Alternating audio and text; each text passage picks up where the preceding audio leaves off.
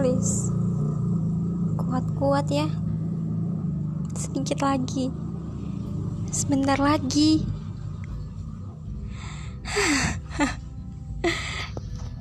Kadang geli sama kalimat sendiri. Padahal butuh kuatnya masih lama. Perjalanan masih panjang. Gak sebentar, gak sedikit bro.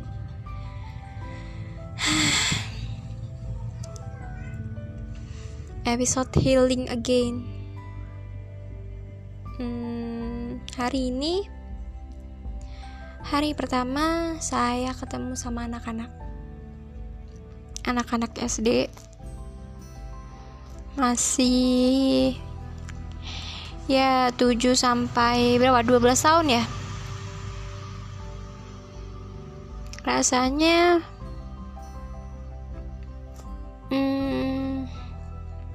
apa ya, kalau ke S D itu butuh kepura-puraan.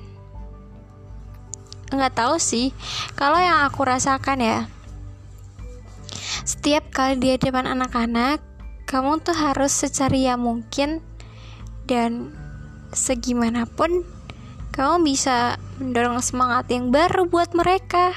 Kayak gini, coba bedain deh suara aku yang kayak gini sama suaraku yang biasanya. Beda gak sih? Pasti beda. Harus ada semangat yang lebih. Kalau tadi gak bisa biasa aja. Ya bagus sih, cuman karena itu butuh effort, ya tenaganya jadi habis. Dan butuh healingnya lebih banyak kalau aku. Jujur Jujur aku pusing Pusing menghadapi kehidupan. Heo. Ya, sebentar, sebentar, sebentar, sebentar. Tarik nafas, buang. Kepalanya dijembrengin dulu. Gak boleh mikir yang macam-macam. Ini kehidupan, memang begitu adanya. Ya udah, dijalanin aja sebisanya. Healing ya healing, butuh waktu lama ya nggak apa-apa, lakuin aja. Setiap orang kan juga beda-beda. Kalau udah fresh lagi, ayo semangat lagi. Besok kamu butuh bertumbuh lagi, butuh bekerja lagi kan? Semangat ya, kamu pasti bisa. Love you.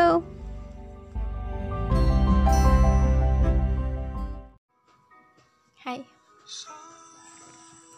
podcast ini dibuat di tanggal yang berbeda dengan podcast yang healing tadi. Um, setelah berjalan ini udah berapa minggu ya, mungkin dua sampai tiga minggu, saya merasa tidak seburuk itu kok. Berpura-pura untuk bahagia tidak se-effort itu, tidak sesusah itu, gak se-hard itu. Dan buat ketemu sama anak-anak, cerita atau membagikan sesuatu hal yang baru, menurutku juga enjoy aja. Ya mungkin ini semacam karma kali ya. Janganlah membenci sesuatu hal dengan berlebihan, karena bisa jadi suatu saat kamu akan jatuh dengannya. Jatuh cinta. Oke, jadi gini ceritanya. Seperti yang kalian tahu, aku tidak terlalu suka anak-anak. Dan kejadian-kejadian dalam hidupku selalu dipertemukan dengan anak-anak. Dan kali ini mungkin lebih baik dari sebelumnya ya. Kaos dulu waktu di T P A, aku tuh ngerasa kayak no one love me, no one like me. I mean, dari sekian banyak pengajar, dan mereka kan milih kan mau diajar sama siapa, mau ngaji sama siapa. It's no one who cares with me, no one who wants to teach with me, no one want to study with me. Mungkin karena hmm, ini juga sih, intensitas aku ke situ juga nggak sering, dan dari parasku atau apa ya yang kurang mendukung untuk hahaha sama mereka juga nggak ngerti dari sikapku mungkin. But I have one or two child that I feel I have a saying with her, and I want to close with her.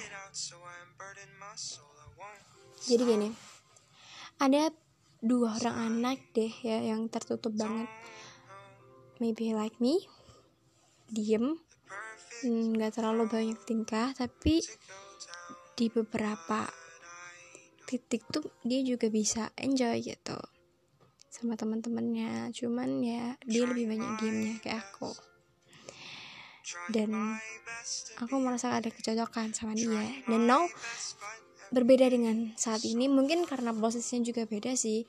Now kan I'm like a teacher in school, and then mereka adalah murid yang mau tidak mau harus mau diajar sama aku.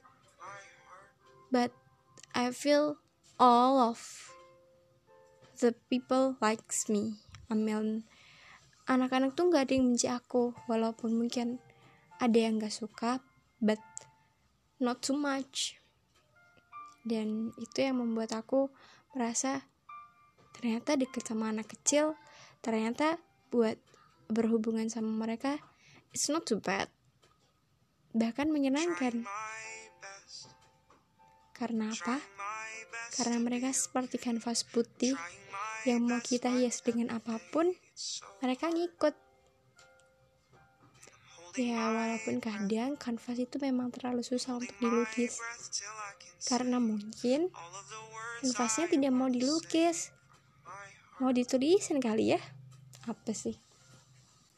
Oke, okay, but intinya now I feel happy in here, but I don't know, it's cause people on this school, I mean the children, or maybe some people, some friends, some teacher, I don't know.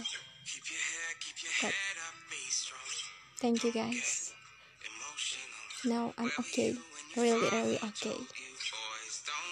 Ditunggu cerita selanjutnya.